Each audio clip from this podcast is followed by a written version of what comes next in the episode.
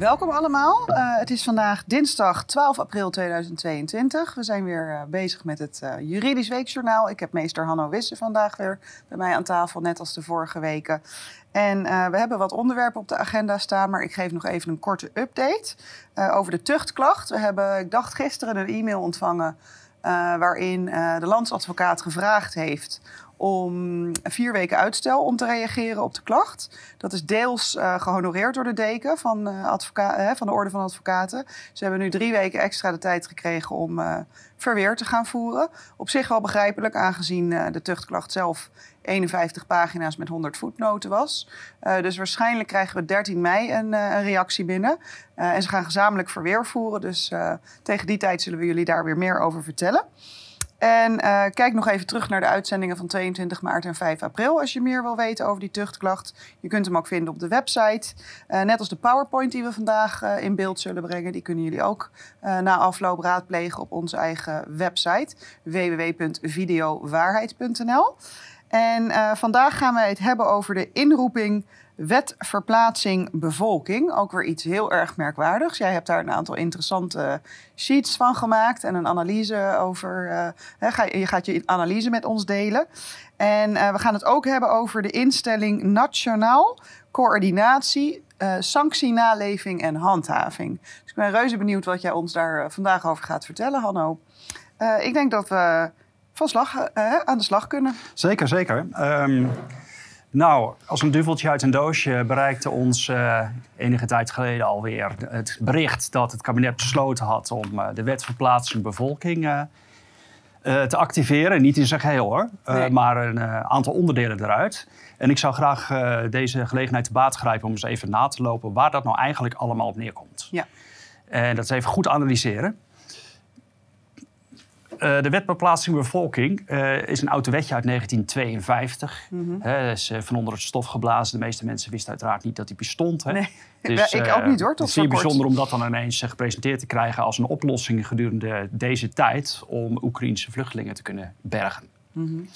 Belangrijk is ook dat er al staat hè, dat het gaat om een geval van oorlog, hè, oorlogsgevaar of daaraan verwant of daarmee verband houden buitengewone omstandigheden. Weet jij waar dit dan eigenlijk vandaan kwam? Omdat je zegt 1952. Ja, je dacht natuurlijk uh, van, is dat niet een beetje laat? Hè? Zo na de Tweede Wereldoorlog. Ja. Maar goed, met de Tweede Wereldoorlog vers in het geheugen... is natuurlijk bewustzijn wel bij de mm. mensen aanwezig... dat er wellicht weer eens iets soortgelijks kan plaats hebben. En dat je dan uh, goed, uh, het goed geregeld moet hebben. Ja, en weet je ook wanneer dus, die wet dan weer in de kast is gezet? Uh, die wet die is eigenlijk gewoon slapend, maar je kunt ja. die activeren. Dat is een bijzondere regeling. Je kunt per ja. artikel kun je die activeren, ja. bijvoorbeeld. Dat heet separate toepassing, komen we straks allemaal nog bij uit. Maar hij is ook onderdeel van de noodtoestand. Nu is het niet zo dat de noodtoestand is uitgeroepen of dat het kabinet overweegt om de noodtoestand uit te roepen. Hoor. Je hebt een algemene en beperkte noodtoestand ook nog eens een keertje. Dus daar hoeven we het niet over te hebben. Mm -hmm. He, dus als je een noodtoestand uitroept, dan betekent dat dat allerlei wetten die eraan hangen uiteindelijk zeg maar, geëffectueerd worden ja. op dat moment. Maar daar is, is geen sprake van. Is er überhaupt al een keer gebruik gemaakt van deze wet? Of is dit de eerste keer dat ze hem uit de kast trekken? Mij hebben geluid bereikt dat het wel eens is gebeurd, maar daar heb ik niet zo goed zicht op. Sowieso zal het maar een enkele keer zijn gebeurd, ooit. Ja, ja. Maar wanneer, ik weet het niet precies. Ik uh, durf mijn hand er niet voor in het vuur te steken. Uh, uh, mij dunkt eigenlijk van niet. Maar mm. er zijn natuurlijk ook geen, niet een oorlog geweest hè, sinds de Tweede nee. Wereldoorlog. Hè. We hebben pas nog gevierd dat we 75 jaar bevrijd waren. dus die, dat wetje, dat, dat hoeft natuurlijk helemaal niet... heeft nooit van, van, uit de kast getrokken hoeveel worden. Ja, maar nu ook niet. Ja. Maar ja. toch proberen ze weer iets.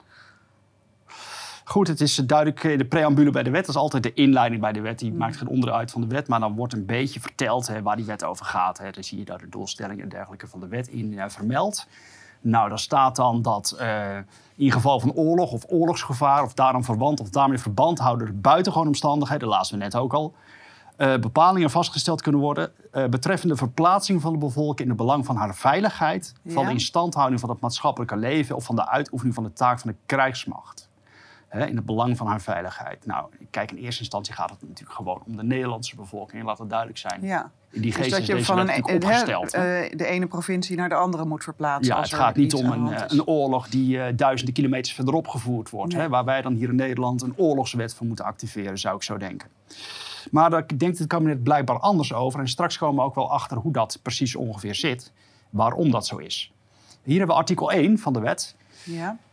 En daar wordt gedefinieerd wat er wordt begrepen onder verplaatsing van de bevolking. De hele of gedeeltelijke ontruiming van een gebied en de daaruit voortvloeiende afvoer, huisvesting en verzorging van de bevolking. En de daarmee samenhangende registratie als mede de voorbereiding daartoe. Nou, dan moet je bijvoorbeeld denken aan oorlogshandelingen hè, die in een bepaald gebied plaats hebben, waardoor eh, een gebied geëvacueerd moet worden Ja. en mensen daar niet meer kunnen blijven. Drenthe wordt aangevallen en ze moeten naar de andere Precies. provincies. Ja. Commandanten van het leger hebben vaak de bevoegdheid ook om eh, een gedeelte te ontruimen sowieso al. Maar goed, hè, eh, ehm, deze wet, buitengewo- eh, deze buitengewoon, dit, dit voorbeeld van buitengewoon staats, of hoe heet het? Dit voorbeeld van staatsnoodrecht, zo heet het eigenlijk. Het is staatsnoodrecht. Kan in dat geval worden geactiveerd om grote gedeel, eh, gebieden natuurlijk zeg maar, te evacueren, te ontruimen. En die bevolking, die moeten, dat deel van de bevolking moet dan elders worden ondergebracht. Ja. Daar is het uiteindelijk natuurlijk voor bedoeld. Dat moet je in de gaten houden. Ja, dus, Dus om de eigen bevolking eigenlijk Het gaat helpen. eigenlijk om de eigen bevolking, ja. Nou, dan is het goed om te beseffen wat nou eigenlijk de procedure is. Hè. Kijk, je kunt een aantal. ehm de kabinet heeft ervoor gekozen om een aantal artikelen, daar komen we zo bij uit, te activeren. Ja. Dat betekent dat die wet slaapt.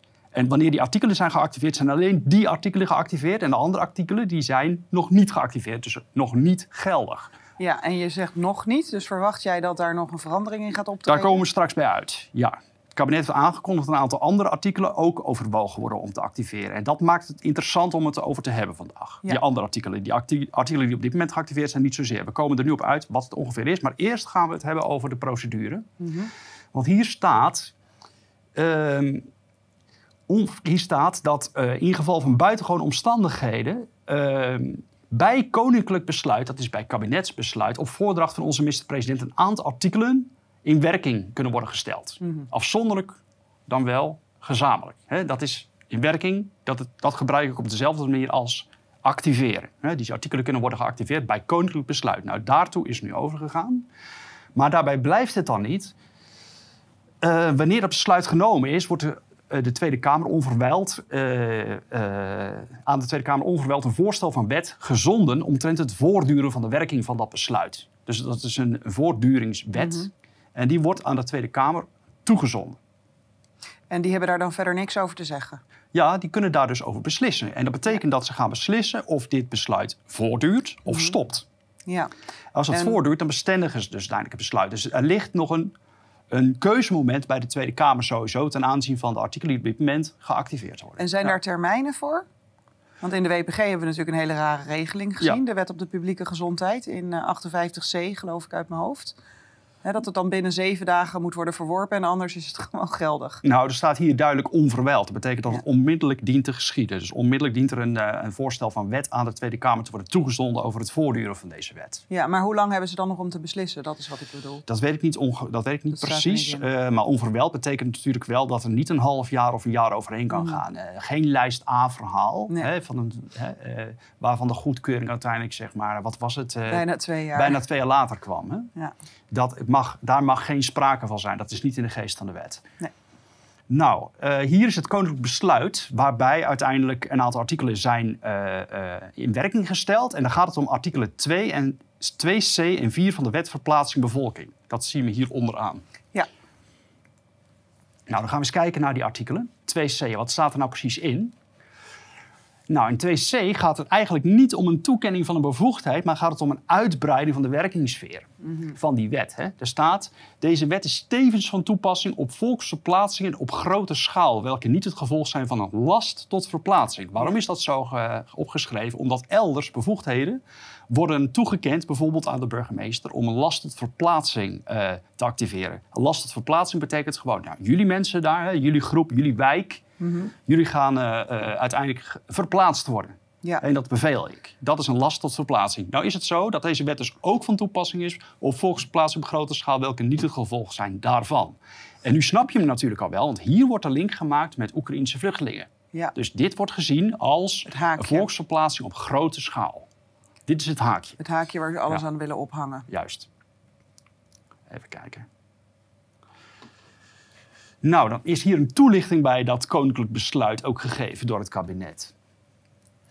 De inwerkingstelling van artikel 2c maakt het mogelijk de bevoegdheden van de wet verplaatsing bevolking ook in te zetten in een situatie zoals deze zich nu voordoet.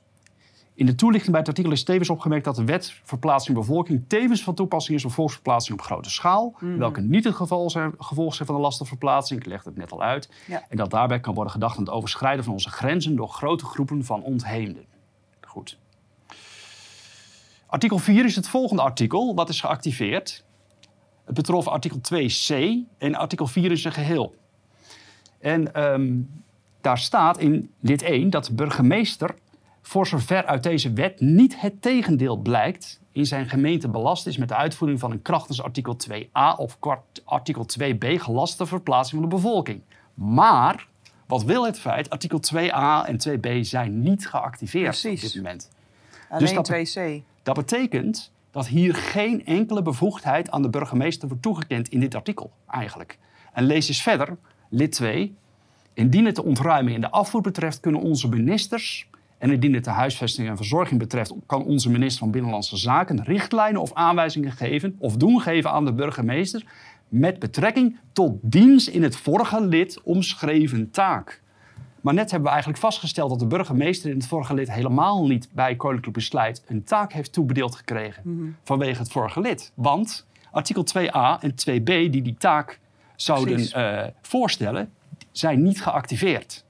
Maar wat niet is, kan nog komen. Wat niet is, kan nog komen. Maar het betekent wel dat op dit moment er Ja. geen sprake is van bijzondere bevoegdheden die zijn uitgedeeld. Oké. Dus dat is wel bijzonder dat het kabinet op dit moment naar voren treedt met het activeren van deze twee artikelen, 2c en, 2, en, en artikel 4, omdat er helemaal geen bijzondere bevoegdheden op dit moment nog mee worden uitgedeeld.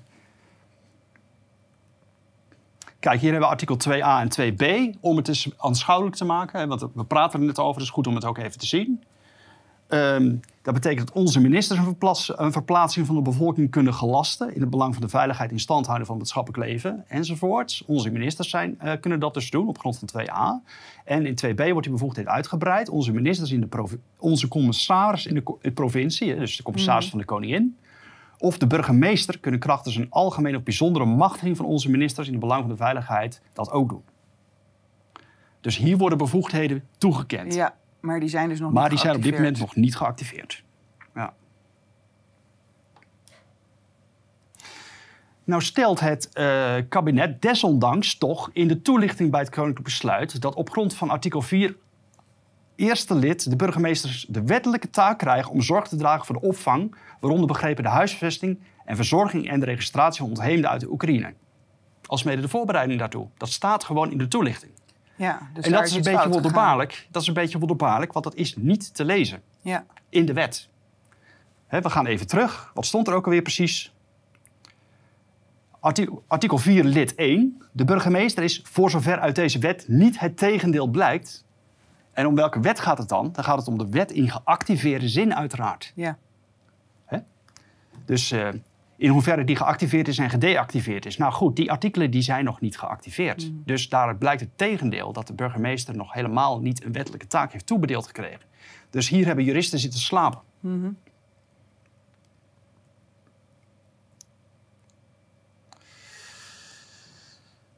Goed, dan hebben we nog iets om op te merken bij dat artikel. Er is nog iets interessants aan de hand. Eh, op grond van artikel 4, tweede lid, kan de minister van Justitie veiligheid en Veiligheid richtlijn of aanwijzingen geven aan de burgemeester met betrekking tot deze taak. Dat gebeurt per ministeriële regeling. Nou, dan gaan we eens kijken. Eh, eh, even kijken. Even terug. Men sprak over de minister van Justitie en Veiligheid. Althans, het kabinet spreekt daarover. Maar wat lezen wij in artikel 4, lid 2? De minister van Binnenlandse Zaken. Onze ministers, en indien het de huisvesting en verzorging betreft, kan onze minister van Binnenlandse Zaken richtlijnen geven. Nou, onze ministers, wat wordt daarmee bedoeld? Dat staat in artikel 1 van de wet. En dan gaan we even naar beneden. Kijk, dan lezen we onderaan artikel 1. Onze ministers betreft onze ministers van Binnenlandse Zaken en Defensie gezamenlijk. Dus wat zien we hier? De minister van Justitie en Veiligheid heeft helemaal geen bevoegdheid toebedeeld gekregen Nee. via deze wet. Dus dat is bijzonder om op te merken. Waar heeft dat nou precies mee te maken? Waar komt dat idee van dat kabinet nou vandaan? Daar is wel een uitleg bij te geven. Dat heeft namelijk te maken met eh, de organisatie van het crisisbeheersingsbeleid dat op dit moment in Nederland geldt. Dus als we op de site van de NCTV, de Nationale Coördinator Terrorisme, Bestrijding en Veiligheid, kijken, dan zien wij dat de minister van Justitie en Veiligheid de coördinerende minister is op het gebied van crisisbeheersing. Zo, waar heeft dat. En als we dan kijken hoe dat dan precies geregeld is, dan zien we in het besluit van de minister-president of de premier van 6 september 2016, dan zien we dat er een ministeriële commissie crisisbeheersing wordt opgericht. Hè, in artikel 1. Ja. Nou, dit besluit dat rust op artikel 25 van de, de, de, de regels voor de ministerraad. En daarin staat dat de ministerraad eh, de mogelijkheid heeft, de mini- de minister-president heeft de mogelijkheid in de ministerraad om een commissie aan te stellen. En die, minister, die commissie die kan zowel ad hoc zijn, dus die kan zowel van tijdelijke duur zijn als die kan permanent zijn. En dat werkt ongeveer hetzelfde als een vereniging, een, eh, een gewone normale vereniging. Dan kan een bestuur ook een commissie instellen. Ja. En die commissie die opereert dan onder verantwoordelijkheid van, eh, van het bestuur uiteraard. Dus er kunnen eigenlijk taken aan gedelegeerd worden. Dus dat model moet je ongeveer in, in gedachten houden hier. En de- per besluit heeft de minister-president dat dan nader verduidelijkt wat het dan precies betekent. Hè? Eh, die, eh, die ministeriële commissie crisisbeheersing. En wat zien we? Artikel 3. Artikel 3 is een belangrijk artikel. Daar staat namelijk eh, in In lid 2 van artikel 3 staat... de minister van Veiligheid en Justitie is voorzitter van deze commissie. Tenzij de minister-president eh, beslist dat hij voorzitter is. Dus in de regel is de minister van Veiligheid en Justitie voorzitter van. Dat betekent dat hij ook coördinerende taken heeft. En, Mhm. in lid 3 komt dat dan ook nader tot uitdrukking. Kijk, iedere minister of staatssecretaris kan de minister van Veiligheid en Justitie verzoeken... de commissie in vergadering bijeen te roepen. Dus dan ligt ook een coördinerende taak voor de minister van eh, Veiligheid en Justitie. En deze commissie die wordt eigenlijk ingeroepen zodra er sprake is van een crisis in Nederland. Ja. Dus enigermate sprake van een crisis. En die drempel die ligt niet zo hoog. Hè, dus eh, nu is er dan bedacht dat eh, die vluchtelingencrisis met de Oekraïne voldoet aan de definitie van crisis om die, die, minister, die, minister, eh, die eh, eh, ministeriële commissie crisisbeheersing in het leven te roepen. Ja. En hoe is dan precies die constructie, die juridische constructie met betrekking tot die ministeriële eh, commissie crisisbeheersing?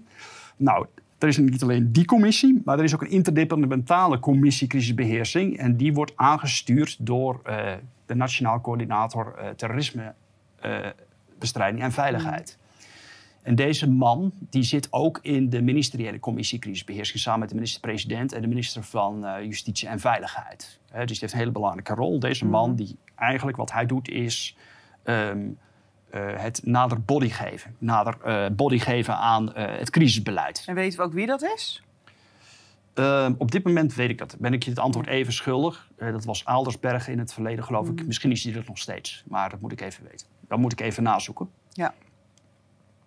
Dit even voor het grotere plaatje. Dit is een plaatje wat ook wel handig is op het achtergrond te hebben. Want ook in de coronacrisis heeft deze commissie eh, een, een rol gespeeld. Nou, toelichting bij het koninklijk besluit. Hè, dan gaan we even terug naar het koninklijk besluit. Dan lezen we even verder een ander citaat. Ehm, wat zegt het kabinet hierover? Over het, ehm, eh, over het neerleggen van eh, die eh, bevoegdheid bij de minister, minister van Justitie en Veiligheid. Zij zeggen eigenlijk, zij refereren nog niet eens zozeer aan deze crisisstructuur, maar zeggen dat bij 2010 bij de bevoegdheidstoedeling, de werkverdeling eigenlijk, niet de bevoegdheidstoedeling, de werkverdeling in het kabinet, gewoon is afgesproken dat het past bij het takenpakket van de minister, minister van Justitie en Veiligheid. Dus wat we eigenlijk zien is dat het kabinet eigenlijk zegt... ja, er staat wel een bevoegdheidstoedeling in de wet...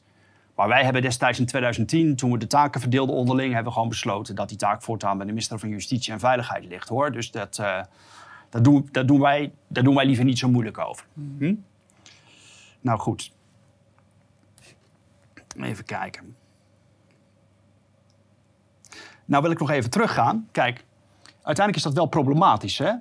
Want als het dan gaat over die commissie, ik vertelde net dat die commissie eigenlijk een beetje te vergelijken is. Een bestuur van een vereniging, de commissie die onder ver- verantwoording van dat bestuur dan opereert. En in, met dat beeld in de gedachte wil ik even kijken naar artikel 3, eh, lid 8 van het besluit van eh, de minister-president. Daar staat de commissie neemt geen bevoegdheden over enige minister en neemt ook geen besluiten over aangelegenheden waarbij een niet aanwezige minister in het bijzonder is betrokken.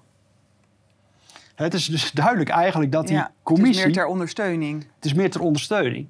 Maar dat bijt natuurlijk wel, die actie van de regering waarbij ze zeggen... en nu doet de minister van eh, Justitie en Veiligheid eh, eh, in feite de richtlijnen in strijd met de wet. Ja. Hè, terwijl hier eigenlijk in dat besluit gewoon staat dat het niet de bedoeling is... om bevoegdheden van een minister over te nemen. Hè, dat bijt elkaar. Dus Ja. hier zit echt wel een probleem. Natuurlijk is de vraag van hoe je daar dan in de praktijk mee omgaat. Kijk, wat ik al zei, zo'n koninklijk besluit om bepaalde bepalingen te activeren, dat gaat gepaard uiteindelijk, als het goed is, met een onverweld toezenden van een wetsvoorstel Ja. aan de Tweede Kamer. En dan kan het zo zijn eh, dat dat ook te baat wordt gegrepen om deze wet aan te passen. En uiteindelijk zeg maar onze ministers en de minister van Binnenlandse Zaken te vervangen, of in ieder geval de minister van Binnenlandse Zaken te vervangen door de minister van Justitie en Veiligheid. hè? Die wetswijziging, dat zou kunnen. Even kijken. Nu komen we eigenlijk bij een eh, ander punt, want in die toelichting wordt ook iets aangekondigd. In de toelichting wordt gezegd van oké, we hebben het nu zo gedaan. We hebben artikel 2c hebben we uiteindelijk eh, geactiveerd en we hebben artikel 4 hebben we geactiveerd. Maar eh, we hebben nog een verrassing in petto, want we denken na over artikel 2a en 2b en artikel 7, eerste lid. In artikel 2a en 2b, die, hebben we net natuurlijk net besproken. Hè, om die te gaan activeren, alle drie. Ja. Kijk, die hebben we net besproken. hè. Dat betekent dat er dus wel een last tot verplaatsing kan worden gegeven. Een bevoegdheid die nu nog niet is geactiveerd, maar waar men zich op raadt om die wel te gaan activeren. Maar dat zou dan alleen onze eigen bevolking aangaan. Volgens deze wet mag je aannemen Ja. van wel. Ja, maar hier is natuurlijk sprake van een creatieve interpretatie. Ja, want ik moet dan gelijk weer denken aan dat verhaal dat nu die eh anti-kraakmensen allemaal hun woning moeten, Ja. eh, uit moeten, zodat er Ja. Oekraïners in kunnen worden geplaatst. Nou is de vraag of deze wet daarvoor gebruikt is. Want als je anti-kraak zit, dan heb je sowieso een hele korte, hele ja. korte opzegtermijn. Dat kan volgens mij al binnen een week of twee het geval zijn dat je eigenlijk Mm. moet opkrassen. Volgens de wet ook. Dus je hebt inderdaad een- bijna geen huurbescherming. Dus ik denk dat het daar eerder mee te maken heeft. In ieder geval is duidelijk dat deze wet niet nodig is om mensen die anti-kraak wonen aan te zeggen dat ze Ja. het pand moeten verlaten. Binnen twee, twee weken is dat te regelen. Dus deze wet is daar niet voor nodig. Maar later komen we nog te spreken over de toetsingskader van wanneer zet je zo'n wet nou eigenlijk in? Want het moet eigenlijk gaan om buitengewone omstandigheden. En het mag niet zomaar natuurlijk Ja. ingezet worden voor eh, ditjes of datjes. Precies. Nou, dan hebben we artikel 7, die hebben we dus nog niet besproken. Welke bevoegdheid staat daar nou in?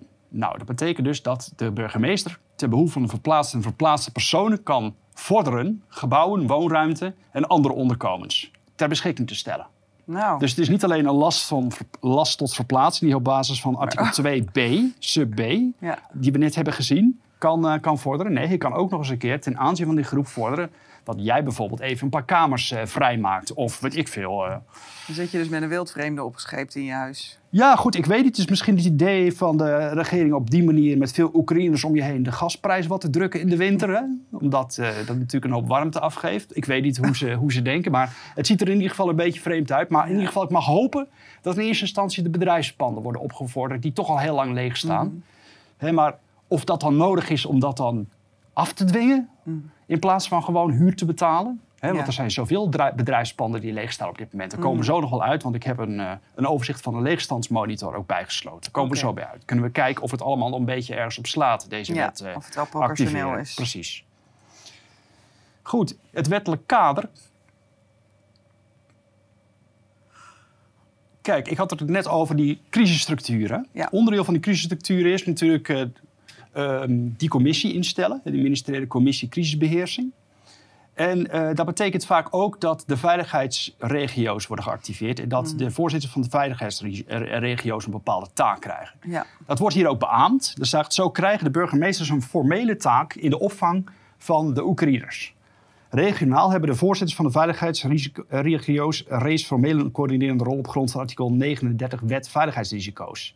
Nou betoogt het kabinet hier eigenlijk dat met uiteindelijk deze activatie van artikel 4c de burgemeesters een wettelijke taak krijgen. Dat is dus niet het geval, hebben we net gezien.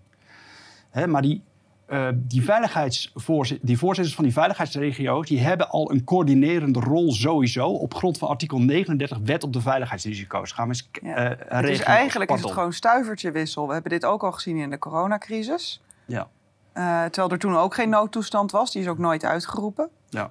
En waarom ga ik hier nou op in? Dan ga ik eens kijken of het wel nodig is om een extra eh, bevoegdheid of taak aan de burgemeester toe te kennen. Dat doe ik door nu even in te gaan op wat er staat in artikel 39 van de Wet op de Veiligheidsregio's. Ehm, Oké, dan heb ik eerst nog iets tussendoor. Eh, dat is even heel kort. Kijk, Oekraïners zijn geen normale asielzoekers. Hè. Er is een speciale richtlijn tijdelijke bescherming uitgevaardigd vanwege de EU. Dus voor Oekraïners gaan we een uitzondering maken. Die hebben een tijdelijke bescherming. Dat is omdat ze oorlogsvluchtelingen zijn. Ja. Dus ehm, dat betekent dat ze bescherming krijgen in de lidstaten van de Europese Unie, zo ook in Nederland, een tijdelijk bescherm, dat het gaat om en dat de tijdelijk beschermden, zoals de Oekraïners nu dus, volgens de richtlijn, recht hebben op onder meer fatsoenlijk onderdak, levensonderhoud, medische zorg en onderwijs. Dus dat gaan we ze ook daarbij Ja. geven. Dat is voor oorlogsvluchtelingen. Dat is natuurlijk een belangrijke richtlijn die we altijd al hebben gehad. Dat eh, ja, we wel open willen zijn voor de mensen die dat verdienen. Die, eh, Nou, die slachtoffer zijn van een oorlog. Vind is ik ook een heel goeie. Maar dan zouden we dat misschien ook even voor de eigen Nederlanders moeten gaan regelen. Hè, als we nu zien dat we al twee jaar lang met eh, terreurmaatregelen te maken hebben gehad. ja, En dat er bijvoorbeeld geen onderwijs was. Dan ben ik Ja. benieuwd hoe ze dit gaan doen. het is nogal, eh, ja, het is, er wordt nogal wat uit de kast getrokken natuurlijk. Hè. Goed, we gaan even kijken naar de veiligheidsrisico's. Waarom deden we dat ook alweer? Dat was om te kijken of die burgemeester al niet ergens toch een taak had.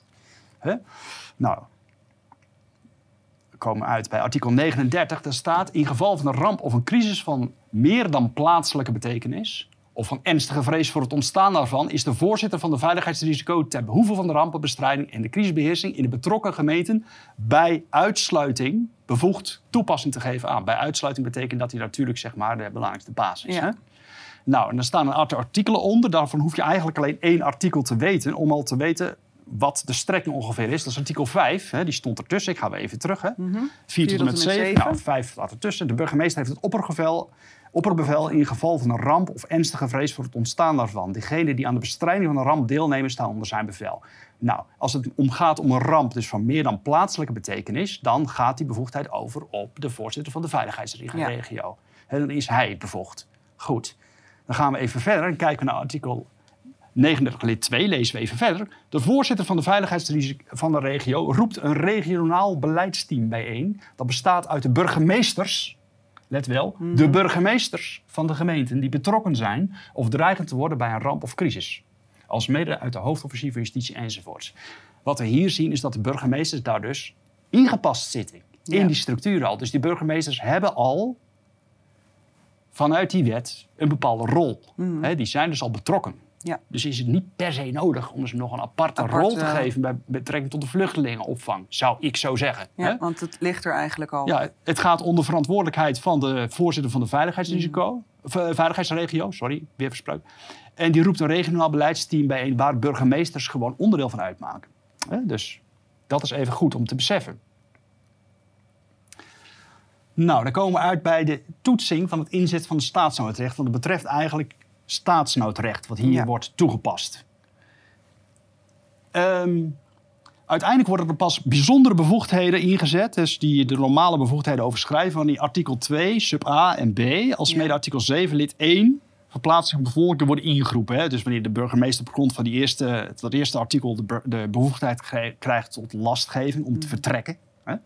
Of artikel 7, om juist ruimte van jou op te vorderen. Ja. Hè, daar gaat het om. Dat zijn echt eh, eh, bevoegdheden die bijzondere bevoegdheden overschrijden. Ja. Die verder, verder gaan dan dat. Nou, ik heb het net al een klein beetje uitgelegd. Hè. Eh, je hebt natuurlijk... Het, het staatsnoodrecht is eigenlijk heel ingewikkeld. Dus we gaan er nu even in zeven mails luisteren door, eh, overheen. Dus we pretenderen niet het hele staatsnoodrecht uit te leggen. Dat voert veel te ver voor nu. Ja. Hè, maar we hebben dus een algemene en beperkte noodtoestand. Aan, elke, aan de algemene noodtoestand hangen bepaalde bepalingen die op dat moment automatisch worden geactiveerd. Ook aan de beperkte noodtoestand hangt Ja. een ander assortiment aan wetjes die geactiveerd worden. Ja. Dus dat is onderscheiden. Maar van geen van beide is nu sprake. Mhm. Het gaat om wat heet separate toepassing. Dat betekent gewoon dat die wet op grond van de bepalingen die in die wet staan geactiveerd kunnen worden.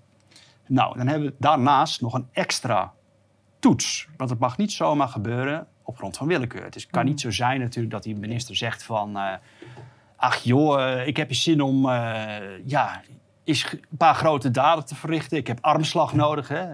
Wees geen dief van je eigen levensgeluk.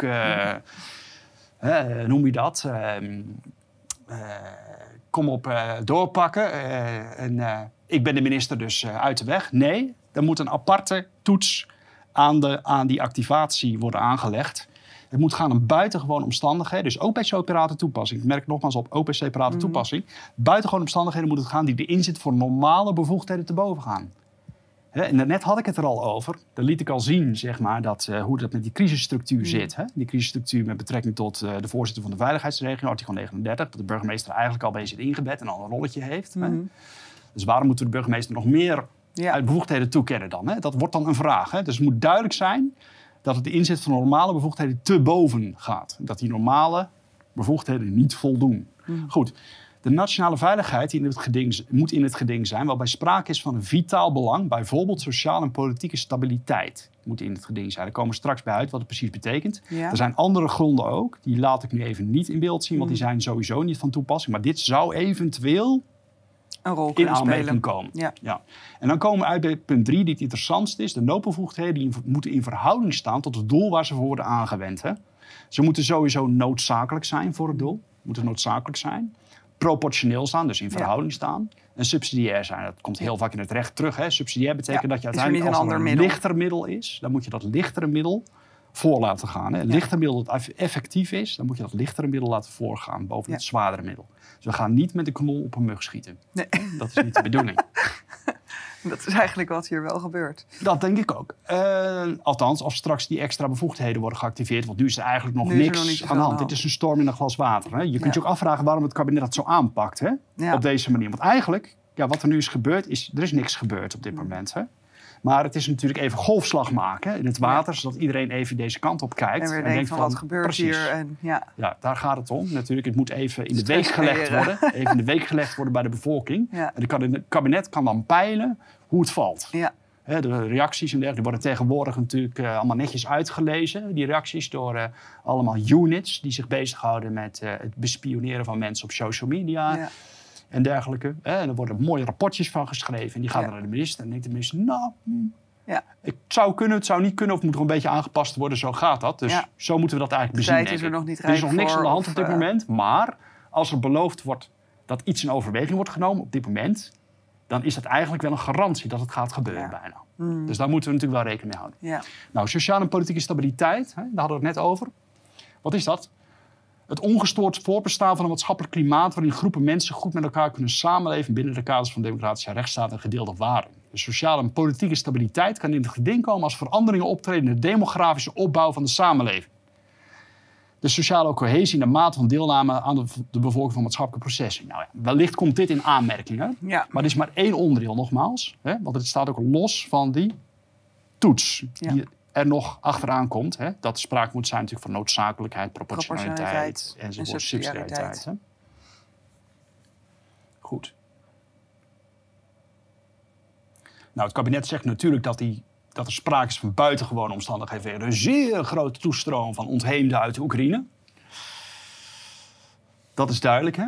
En hoe onderbouwt dat kabinet dat nou in die toelichting van het Koninklijk Besluit, waarin zij voor het eerst aangeeft dat zij artikel 2c en 4 gaat activeren? Nou, dan zegt ze: de toestroom is dermate hoog dat Nederland niet in staat is om eh, deze mensen allemaal binnen de bestaande structuren noodopvang te bieden. Hè? Stelling. Daarom is begin maart 2020 al aan burgemeester gevraagd een noodzakelijke noodopvang te realiseren. Waarbij de voorzitter van elke veiligheidsregio op grond van de wet veiligheidsregio's een coördinerende rol vervult. We hebben net uitgelegd hoe dat allemaal zat op grond van artikel 39. Hè, Er is immers sprake van de landelijke crisis ten aanzien van de opvang van ontheemden uit de Oekraïne die elke gemeente en veiligheidsregio kan raken. En daarmee is er ook een crisis van meer dan plaatselijke betekenis. En deze crisis is inmiddels tevens uitgegroeid tot een buitengewone omstandigheid die afwijking van bestaande structuren noodzakelijk maakt om deze het hoofd te bieden. Nou, er is eigenlijk gezegd, er is al een crisisstructuur opgetuigd, hè? Ja. maar die voldoet niet. Maar waarom? Ik lees hier geen enkel argument waarom die bestaande Nee, crisisstructuur... het is het, hetzelfde verhaaltje als altijd. Er wordt gewoon wat Ja. opgeschreven.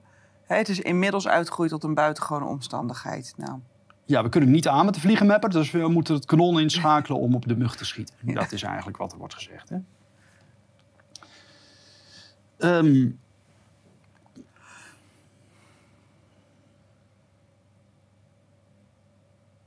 nou, hier wordt gezegd, in ieder geval onderaan. Ehm, even kijken hoor. Dat op de korte termijn niet op andere wijze in de opvang kan worden voorzien dan door dan via deze wet. Mhm. Dat is eigenlijk het meest, ja, dat komt het meest in de buurt van een argumentatie waarom uiteindelijk overgegaan wordt tot activering van deze Van die twee bepaling. wetsbepalingen. Ja. Maar het is eigenlijk nog steeds een stelling. Hè? ja. Dus. Nou, hier hebben we dan. ehm, dit is van het Rijk. Dit is, komt gewoon van de Rijksoverheid. Het is niet helemaal duidelijk, maar eigenlijk onderaan zie je rijksoverheid.nl staan. ja. Ehm, daar zien we uiteindelijk zeg maar, het verschil tussen de beschikbare bedden en de bedden in gebruik. En daarnaast zien we hoeveel Oekraïners er in Nederland zijn aangespoeld. En wat we eigenlijk zien hier, dan kunnen we eigenlijk per dag heel goed bekijken of het allemaal een beetje uit de klauwen loopt. Of dat het allemaal nog wel meevalt. Ja. Moeten we gewoon even het verschil tussen de bedden in gebruik en de beschikbare bedden in, Ja. eh, in de gaten houden. Nou, kijk, in het begin zien we nog een groot verschil. Hè? Ja. Dus we hebben 15.000 bedden in gebruik. Beschikbare bedden zijn 27.000. hè. Dat is dus meer dan 10.000. ja. Hè, nou, de week erop eh, begint dat eh, verschil al een beetje in te krimpen. Hè, want dan is het... eh, Oh, ik dacht dat je bedoelde die tweede begint te groeien. Die tweede Ja. kolom. nou ja, goed, die begint natuurlijk die klommen begroeien. Want de voor- voorzitters van de veiligheidsregio's... die hebben opdracht gekregen om, Om een voldoende bedden. noodopvang uiteindelijk te regelen. Ja. Dus wat we zien is dat die voorzitters van de veiligheidsregio's... natuurlijk eh, zich een slag in de rond te werken... om zoveel mogelijk bedjes eh, klaar te zetten. Mhm. En dat doen ze goed, hè? want kijk, ze blijven steeds vooruit op de bedden in gebruik. En er, blijft, er is telkens sprake van een groot, groot verschil daartussen. We zien wel dat het verschil in eerste instantie iets inkrimpt. Hè? Want het, het verschil tussen 15.000 en 17.000 wat groter dan 18.000 en 29.000 uiteraard. Mhm. Hè, maar als we dan verder omhoog kijken, dan zien we niet dat het verschil aanmerkelijk krimpt. Nee. Hè, want kijk, zou het nou zo zijn dat op een gegeven moment eh, eh, de voorzitters van de veiligheidsregio achter de feiten aan gaan lopen. En dat beschikbare bedden heel veel lager zijn. En bijvoorbeeld, eh nou, dat kan eigenlijk niet aan de bedden in gebruik, maar in ieder geval gelijk worden. Mhm. Hè, dat het verschil verdampt. Ja, dan zouden we misschien kunnen spreken van een, eh, van een actuele crisis of zoiets dergelijks. Dat er misschien iets extra's moet gebeuren. Ja. Maar in dit tabelletje is daar totaal geen enkele sprake van. Hè? Nee. En wat ik hier ook wel interessant vind, als wij dus in drie weken tijd hè, van 27.000 naar 41.000 kunnen gaan, Ja. dan kan het opeens allemaal wel. Ja, wat ik merk ook op, zeg maar, maandag 11 april gisteren, dan zien we Ja. ook dat het verschil tussen, zeven- tussen de 28.000 en 42.000 is veel meer dan 10.000. Hè? Ja. Dus er zijn voldoende dus plekken. eh, er zit een lekkere marge op, ja, wil ik maar zeggen. Nou goed, dan gaan we nog even verder. Het Centraal Bureau van de Statistiek die eh, houdt eh, le- eh, de leegstandsmonitor bij. En het meest nabije probleem is uiteraard huisvesting. Ja. Laat daar geen misverstand over bestaan. De woningmarkt in Nederland is natuurlijk eh, behoorlijk aangelopen. Hè. Het is lastig om een goede woning te vinden. Mhm. Maar toch, kijk, er wordt toch gezegd... op 1 januari staat toch nog 187.000 woningen staan leeg in Nederland.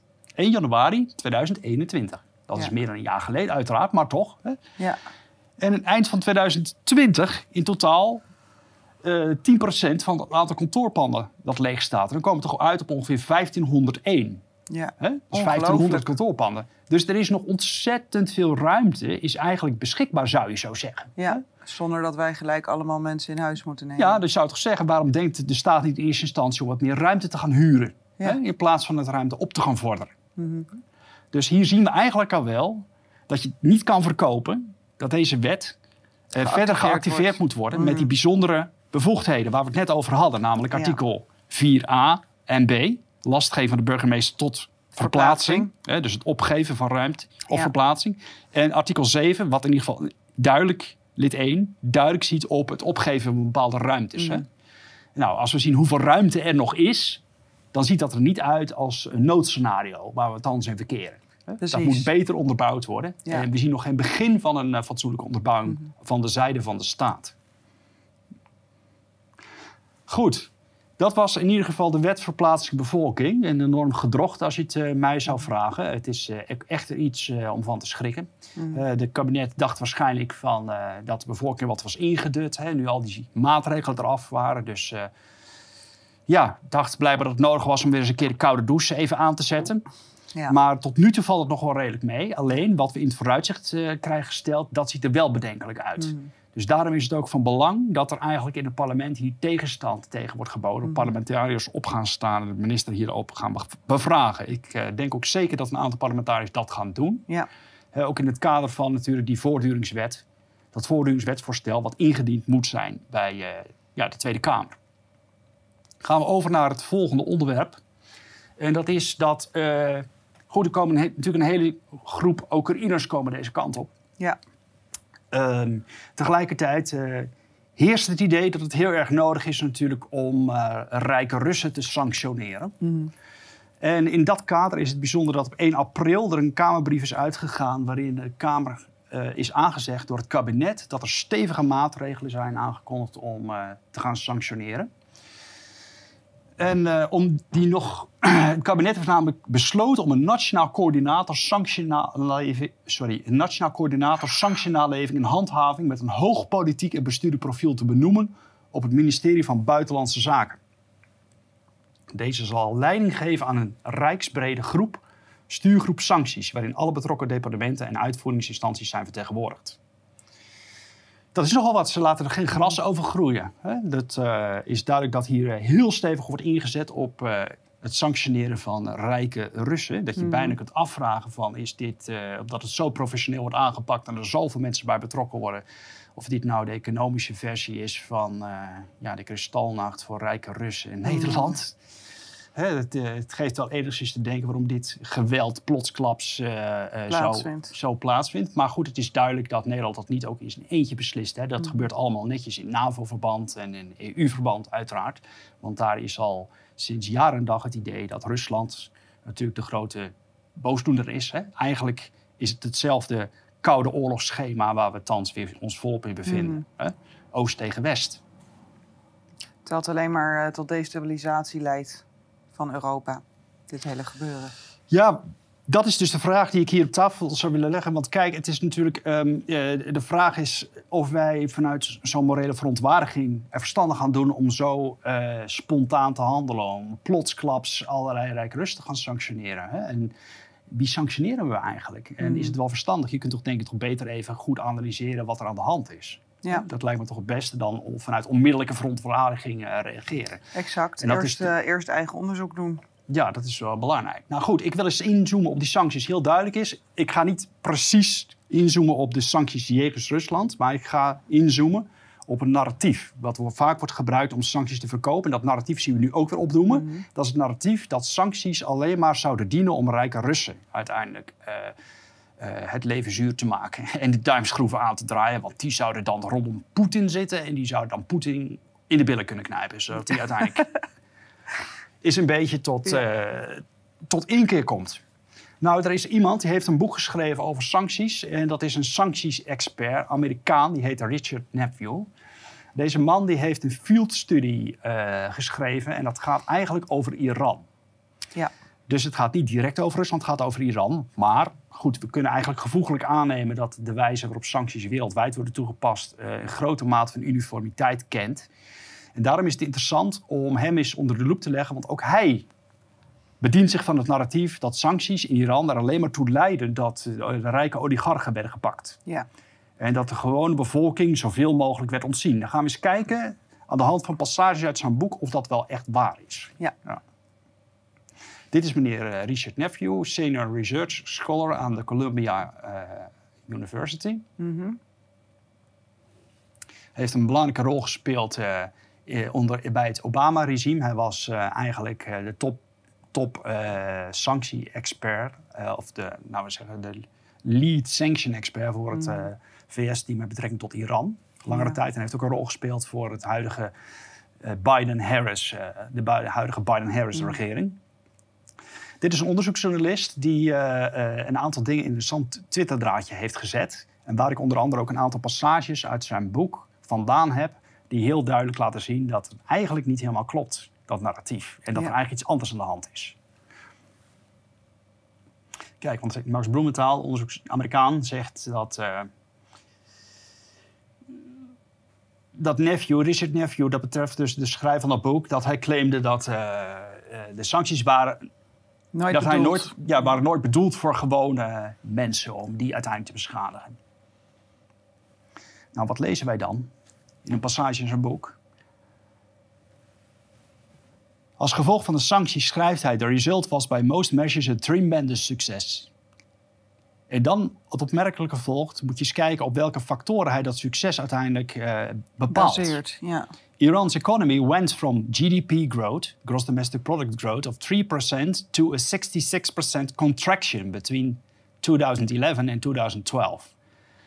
Dus dat Ja. gaat duidelijk om een economische neergang. Economische krimp. Dat ziet Precies. hij als succes. Nou, economische krimp, dat gaat niet direct over oligarchen, maar dat gaat over de economie als geheel. Precies, dus bijna 10% eh, naar beneden. Ja, dat is behoorlijk. Dat Nou, is enorm. Dan vervolgt hij: Iranian unemployment and inflation remained in the double digits. Dat betekent dat Ja. de werkloosheid en de inflatie, inflatie. ging als een jekko. Ja, nou dat zien we nu ook gebeuren. En Iran's currency depreciated threefold in a matter of weeks. Dus dat betekent dat, hij, dat er een sprake was van een enorme geldontwaarding. Mhm. Nou, dat raakt iedereen. Ja. Laat dat duidelijk zijn. En met name de gewone bevolking. Want als de gasrekening 300 euro hoger wordt voor een, eh, een bijstandsgezin, is een heel ander verhaal dan als je een of andere oligarch bent. Dit en al heel goed in de houden. al zou die rekening, omdat dat huis groter is, 3000 euro toenemen, maakt nog steeds niet uit voor deze mensen. Waar gaat het om als het gaat om sancties? Dat gaat Ja. om pijn toebrengen. Ja, Als we bij een oligarch een paar miljoen van zijn rekening halen, of een paar miljoen bevriezen, ja, of een paar miljoen aan vastgoed bevriezen, dan voelt hij daar natuurlijk weinig van. Ja. Hij heeft nog vele, vele miljoenen vaak over. Maar als we bij gewone mensen, als we daarvoor zorgen dat ze bijvoorbeeld eh, bepaalde essentiële handelingen niet meer kunnen verrichten omdat ze dat geld er niet voor Mhm. hebben, bijvoorbeeld doordat eh, er sprake is van hyperinflatie, waardoor Ja. zij uiteindelijk zeg maar, geconfronteerd worden met de hoge prijzen die niet meer eh, op te brengen zijn, ja. Medicijnen bijvoorbeeld, hè, dan raak je ze heel hard. Mhm. Hè? En dat betekent uiteindelijk, zeg maar, als je wil dat een regime gedestabiliseerd is, dat je er natuurlijk veel verstandiger aan doet om daartoe te slaan Ja. waar het het meeste pijn doet. En dat is natuurlijk bij gewone mensen. Exact, want ik geloof dat nu in Nederland al de...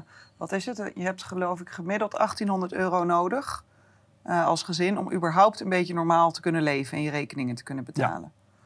Nou, hier zegt Richard Nephew, asset freezes against oligarchs may hurt ordinary people, but that's a bit of an extension. Dus hij zegt van, kijk, als we natuurlijk gewoon die rekening gaan bevriezen van oligarchen, ja, natuurlijk, hè, eh, uiteindelijk zijn er wat unintended effects, hè, dus onvoorziene effecten. Ja, Mm. natuurlijk, uiteindelijk kun je ook wel eens een paar gewone mensen hier en daar on- onvoorzien en toevallig en die onbedoeld raken. En dat is eigenlijk zijn verhaal. Dat is wat er gezegd wordt. Dat ja. is zijn verhaal. En het is toch Maar- opmerkelijk dat hij dus succes van daarnet in die factoren uiteindelijk, zeg maar, Ja, weergaf. Hè? Die Ja. de hele economie raken. Kijk weer verder naar een bepaald eh, gedeelte uit zijn boek. Hard currency streamed out of the country while luxuries streamed in. And stories began to emerge from Iran of an intensified income inequality and inflation. This was a choice. Dus met andere woorden, er werd niet gesanctioneerd op luxe, luxueuze Luxe goederen, luxe producten. Hè, dat betekent dus eigenlijk dat die oligarchen Ja, in de gelegenheid werden gesteld om een lekkere levensstijl erop na te houden. precies. Dus de kloof tussen arm en rijk werd Ja, alleen maar groter. Die werd juist eigenlijk bevorderd, wordt hier gezegd. Ja. Hè? En eh, die inflatie die treft ook meestal de gewone man. Want de oligarchen die hebben meer geld. Dus die kunnen veel makkelijker ook schakelen. En dat geld omzetten zeg maar, in andere, andere assets. valuta's. In andere valuta's bijvoorbeeld, waarin ze veiliger zijn. Dat. Ja. Die zijn er ook veel bedreven in. Hè? Dus dat raakt over het algemeen veel meer de gewone bevolking. Kijk, en hier staat ook this was a choice. Hè? Mhm. A decision made on the basis of helping to drive the pressure on the Iranian government from internal sources. En wat, is, wat moet ik hier dan in zien? Van dat zij dus hopen dat dan de bevolking gaat klagen, dat dat dan de reden is? Ja, dan kijk maar, lees maar En verder. dat er dan druk wordt uitgeoefend Ja. op, de, op de overheid. Ja, lees maar verder. The currency crisis in October 2012 helped crystallize this point with Iranian protesters taking Ja. the streets out of frustration over their meager take-home earnings. Dus het leidde tot protesten in oktober 2012. Met Ja. gewone mensen die de straat opzochten, naar de straat gingen, omdat ze, ja, omdat ze wanhopig waren, omdat ze bijna niks meer konden kopen met het geld wat ze verdienden. Precies. Dus dat leidt tot maatschappelijke onrust, dat leidt op druk. Ja. En dat, daar is men op uit uiteindelijk. Hè? Dus, wat deze meneer eigenlijk allemaal zegt, is compleet tegenstrijdig. Nou, we hebben dus te maken met het verkoopverhaal, wat ik wel eens Ja. vaker hier heb gezegd, en met hoe het werkelijk in elkaar Precies, zit. hè. is weer marketing. Juist, er zit een hele duidelijke scheiding tussen. En daarom Ja. is het ook goed om dat eens te bestuderen, zodat je dat verschil opvalt. Mhm. En hier hebben we nog iets. Dat Nephew eh, toegeeft dat, eh, dat hij onder de Obama-regering de sancties overzag tegen Iran. Die direct eh, een bijdrage leverden om eh, medicijnen en medische apparaten onbereikbaar te maken voor, Precies, eh, voor de gewone Ja. Of En dat is eigenlijk ook hoe de sancties uitwerken in Syrië op dit moment. Ja. Hè? Dus sancties zijn in de beeldvorming vaak alleen maar bedoeld om een aantal corrupte oligarchen. Hè, daar hebben Ja. al heel veel mensen, normale mensen hebben daar natuurlijk het gevoel bij van... oké, ja, oligarchen, dat zijn natuurlijk vaak mensen... nou ja, die, hoeven, die kunnen niet zo vertrouwen. Goed dat die gesanctioneerd worden. Ja. Daar heb niet zoveel moeite mee, hè? Niet zoveel moeite mee, hè? Ja. Dus daarom wordt dat narratief natuurlijk ons Gepusht. voorgehouden. Dat verhaaltje gepusht, hè? De meeste mensen denken, ah joh, prima. Die mag van mij wel eh, een paar miljoen missen.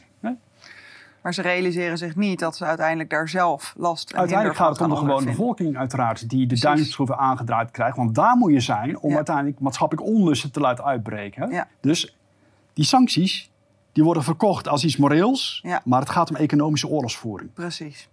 Het gaat om economische oorlogsvoering. Even kijken hoor.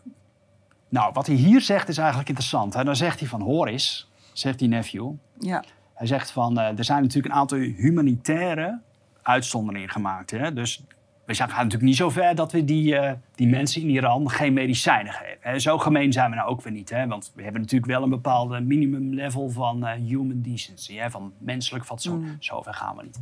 Maar hey, ondertussen. de inflatie ging natuurlijk wel zo ver omhoog... dat die mensen het allemaal niet meer konden betalen. Nee. Dus de medicijnen werden lekker via de human- humanitaire corridor in Iran gebracht. Hè? De allernoodzakelijkste medicijnen. Mhm. Maar de mensen konden het niet betalen. Ja. Dus Ja. hebben we even slim gedaan, hè? Maar ja, Kijk. wordt er net gedaan alsof. Ja. Nou, je ziet het nu ook, wat, ik las dat van de week weer ergens, dat hier nu ook weer bij een gezin in, eh, in Nederland het water was afgesloten, omdat die ouders het water niet meer konden betalen. Ja. En dat is gewoon, hè, daar is toen over geprocedeerd in het kader van het internationaal verdrag van de rechten van het kind. Ja, dat je als kind dan toch gewoon recht zou moeten hebben op water. Het is toch onvoorstelbaar dat eh, hier gewoon in Nederland wordt toegestaan dat die, waterrek- of, hè, die watertoevoer wordt afgesloten. ja, kijk, dat is, het, dat is het hele punt. Ja, inderdaad, gewoon dat voor normale mensen Mhm. de, de basic necessities, dus de basale levensbehoeften, dat die, eh, als ze daar niet meer in kan, kan worden vervuld, dan Ja. krijgen ze natuurlijk eh, op een gegeven moment waar je ze hebben wil. Maar die oligarchen die zijn veel minder makkelijk natuurlijk te pakken. Want die hebben zoveel eh, middelen. Ja. Dus die, het duurt zo lang voordat die pas pijn voelen. Ja, Dat is iets om heel goed in de gaten te houden. Nou, er komt uiteindelijk ehm, eh, deze man, eh, die Richard Nephew, eh, die komt uiteindelijk in Moskou. Dat is in 2016 overigens hoor, dat is een tijdje geleden. En toen waren er al sancties op Rusland. En hij klaagde over het feit dat hij zo weinig uitwerking zag in het normale leven. Hij zei ja, eigenlijk alleen, ja, ik was in Moskou een tijdje, kon eigenlijk in een restaurant alleen een bepaald gerecht niet krijgen omdat er parmezaanse kaas in was, waar op dat moment tekort aan was. Maar voor de rest kon alles krijgen in Moskou. Dus en eigenlijk baalde je daar dus van. ja, je gaat iets fout, dacht hij. Je gaat iets fout. Ja. Kijk, hier zegt hij dat dan. Dat schrijft hij ook dus in zijn boek. Hè, ehm, 2016, een trip naar Moskou. Hè, The quality Parmesan cheese was no longer available.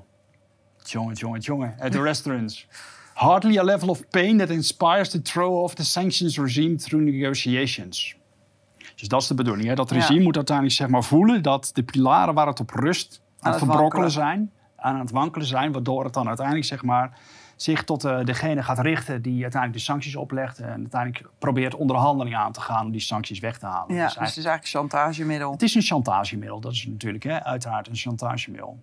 En laten we er ook geen, eh, ja, laten we het ook niet ver- verhelen waar het uiteindelijk meneer Richard eh, eh, om te doen was. Ja. En dat staat ernaast, dat staat ook in zijn handboek. We should develop a strategy to carefully, methodically and efficiently increase pain on those areas that are vulnerabilities, while avoiding those which are not. Dus we moeten hard gaan drukken op de kwetsbare plek in, in, eh, in de economie. Ja. Dat is de bedoeling. Hè? Dat heeft dus niet direct iets met oligarchen te maken, Nee. want dat zijn niet echt kwetsbare plekken. Hè? Nee, Dacht ik zo. Nee, dat zijn gewone mensen. gewone hè? burgers. Ja, dus vooral die dingen gaan doen, hè, die manipulaties gaan uitvoeren, waardoor hele grote groepen burgers uiteindelijk zeg maar, het rot krijgen. Ja. Dat is eigenlijk de bedoeling. Ja, ik denk dat heel veel mensen hier überhaupt nooit echt goed bij stilgestaan hebben dat die sancties, hè, wat, wat daar nou mee bedoeld wordt, wat de effecten daarvan zijn. En dat we eigenlijk alleen maar de gemiddelde man daarmee schade toebrengen. Ja, het is eigenlijk hetzelfde als met de coronacrisis. Hè. Dat, dat wordt ook allemaal als iets moreels gebracht. Zo van eh, die, al die maatregelen. eh, ja, hou je er maar aan, hoor, want anders dan, eh, dan, dan ga je anderen misschien besmetten. Hè. En dan valt oma om. Ja. Hè? Dus jij wil niet natuurlijk dat je uiteindelijk op je geweten hebt dat mensen door jou toedoen uiteindelijk doodgaan. Hè? Dus Ja. zo krijg je mensen Heel eigenlijk heel makkelijk in een soort morele fuik. Ja. Dat ze denken van, nou ja, ik moet eigenlijk wel meedoen. Want ik wil goed mens zijn, dus ik moet meedoen. Dat is de bedoeling. En daarmee stappen ze over de inhoudelijke vraag heen. Ja. En dat is, een, allemaal wel dat nodig is een propagandatrucje. Daar hebben ze op PR-kantoren goed over nagedacht. En dat Mm. is al heel vaak toegepast. En dat zien we hier ook weer toegepast worden. Met betrekking tot die sancties. Ja. Dan zien we ook weer dat het tot een morele zaak wordt gemaakt. Al die oligarchen, die corrupte oligarchen. Hoeveel verhalen er wel niet in de westerse media zijn verschenen natuurlijk over corrupte Russische oligarchen. Dat is een, Mm. ja, dus dat past bij dat beeld. Dan denken heel veel mensen natuurlijk, nou die mogen van mij echt wel even, Even bloeden. even, even Maar er wordt altijd alleen maar Ja. naar de andere kant gekeken, Ja. niet naar onze eigen kant. Terwijl hier zit natuurlijk ook, zitten ook mega veel oligarchen. Eh, met overal eh, vastgoed. eh, Dus dat is de reden dat het kabinet nu breed uitpakt met een professionele aanpak waar heel veel mensen bij betrokken zijn en een soort van sanctietsaar Ja, aanstelt, hè? of Oostblok-beul. Ja. Ja, dat is eigenlijk wat, eh, wat ze hebben gedaan. Ja. Ja. Nou goed, Richard Ne- Nephew die laat zich ook uit over de huidige ronde van Russische sancties in een vroeg moment, 27 februari. Ik weet niet precies wanneer de oorlog eh, van start ging in Oekraïne. Het zal daar vlak voor of vlak na zijn geweest. Nou, wat hij hier zegt is zijn Twitter-draadje. Dat is eigenlijk een vastgemaakt draadje. Dat vind je bovenaan zijn Twitter-account. Dus daar adv- adverteert hij zichzelf natuurlijk ook mee hè, als sancties-expert. Dan geeft hij het advies met betrekking tot sancties voor Rusland. Stick to the plan, increase the pressure on, his govern on, on government vulnerabilities. En eh, dat is het belangrijkste. Dat zagen Ja. we net ook. Hè? Dus die eh, kijk gewoon waar de kwetsbare plekken zijn. en blijf daarop Richt je drukken. daarop. Blijf daarop drukken. Uiteindelijk om eh, het, gesanctioneerde regime op de knieën te krijgen. Ja. Dat is de bedoeling. Hè? Dus goed. Nou ja, het is eigenlijk ook een beetje kinderachtig uiteraard. Ja. Ehm, allemaal. Dus eh, ik denk dat heel veel Nederlanders ook niet precies doorhebben dat het eigenlijk natuurlijk een soort economische oorlogsvoering is die vanwege de NAVO wordt gevoerd. Hè? En eh, ja, goed. eh, kijk, als dat allemaal op, de- op het schoolplein zou gebeuren, de school, op het schoolplein zou gebeuren, als kinderen dit soort gedrag naar elkaar zouden, zouden vertonen, dan zouden we er natuurlijk pestgedrag ineens noemen. Hè? En dan eh, zijn er allerlei anti-pestprotocollen die op dat moment worden geactiveerd. Ja. En allemaal kringgesprekken. Hè? En zo kunnen we dan ook vinden op eh, de website pestenislaf.nl. Eh, het is belangrijk dat je niet meeloopt met een pester. Een pester krijgt meestal meelopers die bang zijn om zelf gepest te worden als ze niet meedoen of graag vrienden willen zijn met de pester. Er kan groepsdruk bestaan om mee te doen met het pesten. Verzet je hiertegen en kies de kant van de persoon die gepest wordt. Heb je het idee dat je zelf pest? Bekijk dan in de pagina Ik pest ja, misschien wel eens even Ja. een goede om voor Het is mensen. natuurlijk een soort pestgedrag, hè? Ja. Wat, eh, wat eh, Wat alleen op inter- ja, tussen landen uiteraard. Ja. En ik weet ook wel, eh, er zijn redenen waarin dat gerechtvaardigd is. Maar ja, het is natuurlijk wel dom om iemand te pesten die een stuk sterker is dan jou. Hè? ja, want dan krijg je gewoon een dreun En waar je, afhankelijk, waar je afhankelijk van bent. Hè? Ja. Want het zorgt er wel voor uiteindelijk dat wij ons gas nu niet meer in Rusland wensen in te kopen. Want met Russen willen wij niks van doen hebben. Mm. Maar dan laten we het gas natuurlijk uit Amerika komen met grote tankers. Dat is minstens twee keer zo duur. En dat, de productie van dat gas was ook nog eens extreem milieuvervuilend. Omdat het door middel van fracking gebeurt. Mhm. Waarbij heel veel chemicaliën uiteindelijk vrijkomen. Ja. Dus, dus per eh, saldo zijn we veel slechter af. we zijn eigenlijk slechter af. Eigenlijk zijn we bezig om een klein beetje met die sancties wel ons eigen graf te graven. Ja. En ons in onze eigen voeten schieten, zeker economisch. Nou ja, en je ziet het nu al. Ik vind het vreselijk. Er zijn gewoon mensen die de kachel niet meer aan durven te zetten. En nu is het gelukkig weer eh, goed weer. Ja, zeker. Ja. Maar eh, als dat niet zo is, Ja, je mag ook hopen trouwens dat, eh, eh, dat die sanctiebaas, hè, of die Oostblokbeul, dat die een beetje de juiste dingen sanctioneert. Hè? En eh, ja, want wat anders dan, ik bedoel, anders lopen die Oekraïners hier ook tegen de muur op. Hè? Want ik Mhm. bedoel, die willen natuurlijk nog wel steeds borst eten. En, ja, en als al die blikken met Ja. borst, eh, als ze even niet doorhebben natuurlijk, zeg maar, dat eh, het moet wel duidelijk zijn dat de Oekraïnse blikken met borst, dat die nog wel doorkomen. De Oekraïnse Mm. voorverpakte koolbroodjes en de Oekraïnse diepgevroren eh, dumplings. En dat ze wel de Russen, Russische pakken, want anders... Ja, dan hebben die Oekraïners hier natuurlijk moeite om aan te haken Ja. bij het leven. Hè. Dan moeten ze ineens overschakelen op bruine boterham met kaas. hè. Dan willen we dat natuurlijk op zich ook wel. Hè? Want hier hebben we al een hele tijd eh, het idee dat de mensen stevig moeten laten inburgeren. Maar ik zou ze deze openschakeling toch eigenlijk ja, de besparen. tarwe was toch inmiddels ook onbetaalbaar aan het worden? Ja, dat, ja, goed. Ja, dat, die bruine boterham met kaas die worden Ja. dus ook steeds duurder. Ja. Dat wil je die Oekraïners natuurlijk wel besparen. Ja. Ja. Nou ja, en überhaupt iedereen hier. Dus eh, ja, moraal van het verhaal. Ik denk dat we heel goed moeten nadenken over de vraag of we inderdaad wel mee willen doen aan al die sancties.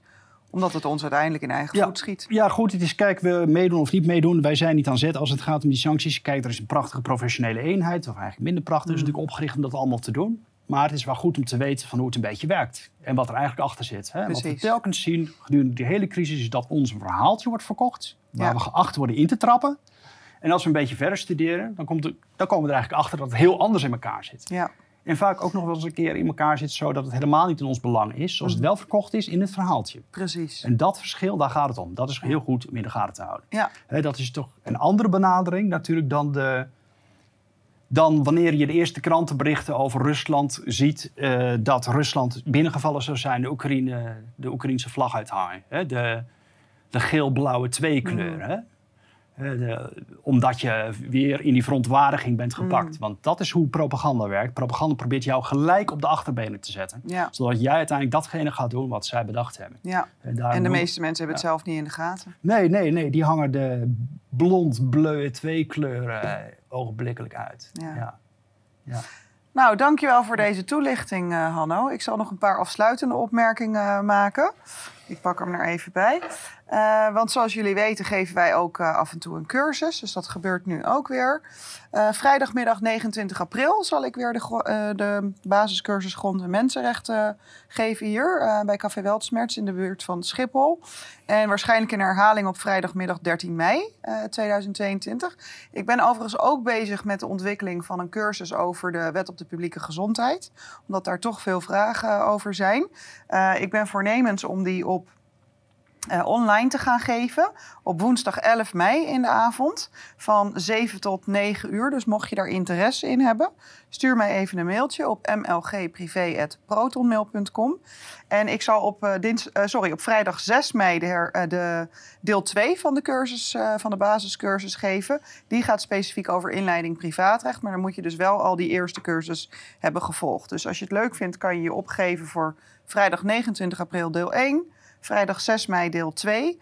En eh, ik denk dat wij volgende week, want dat wilde ik nog aan jou vragen, maar ik wil daar toch ook wel eens op inzoomen, op al die toestanden nu in de jeugdzorg. En ehm, ik heb afgelopen, wat is het, donderdag een hele goede uitzending gezien van Jo Janneke en de jeugdzorgtapes. Ik weet niet of jij die al hebt gezien. Het is eh, schokkend wat er in Nederland gebeurt. Ongetwijfeld. Eh, en inderdaad het feit dat er gewoon 150.000 euro per kind per jaar eh, bij de verplichte uithuisplaatsingen en de gesloten uithuisplaatsingen eh, daarin rondgepompt wordt. Mo- daar moeten we toch denk ik ook eens een keer heel erg kritisch naar gaan kijken. Dus wellicht kunnen we daar volgende week een uitzending over maken. Wellicht, ja. Nou, dankjewel voor je komst ook. Jou ook bedankt. Ja,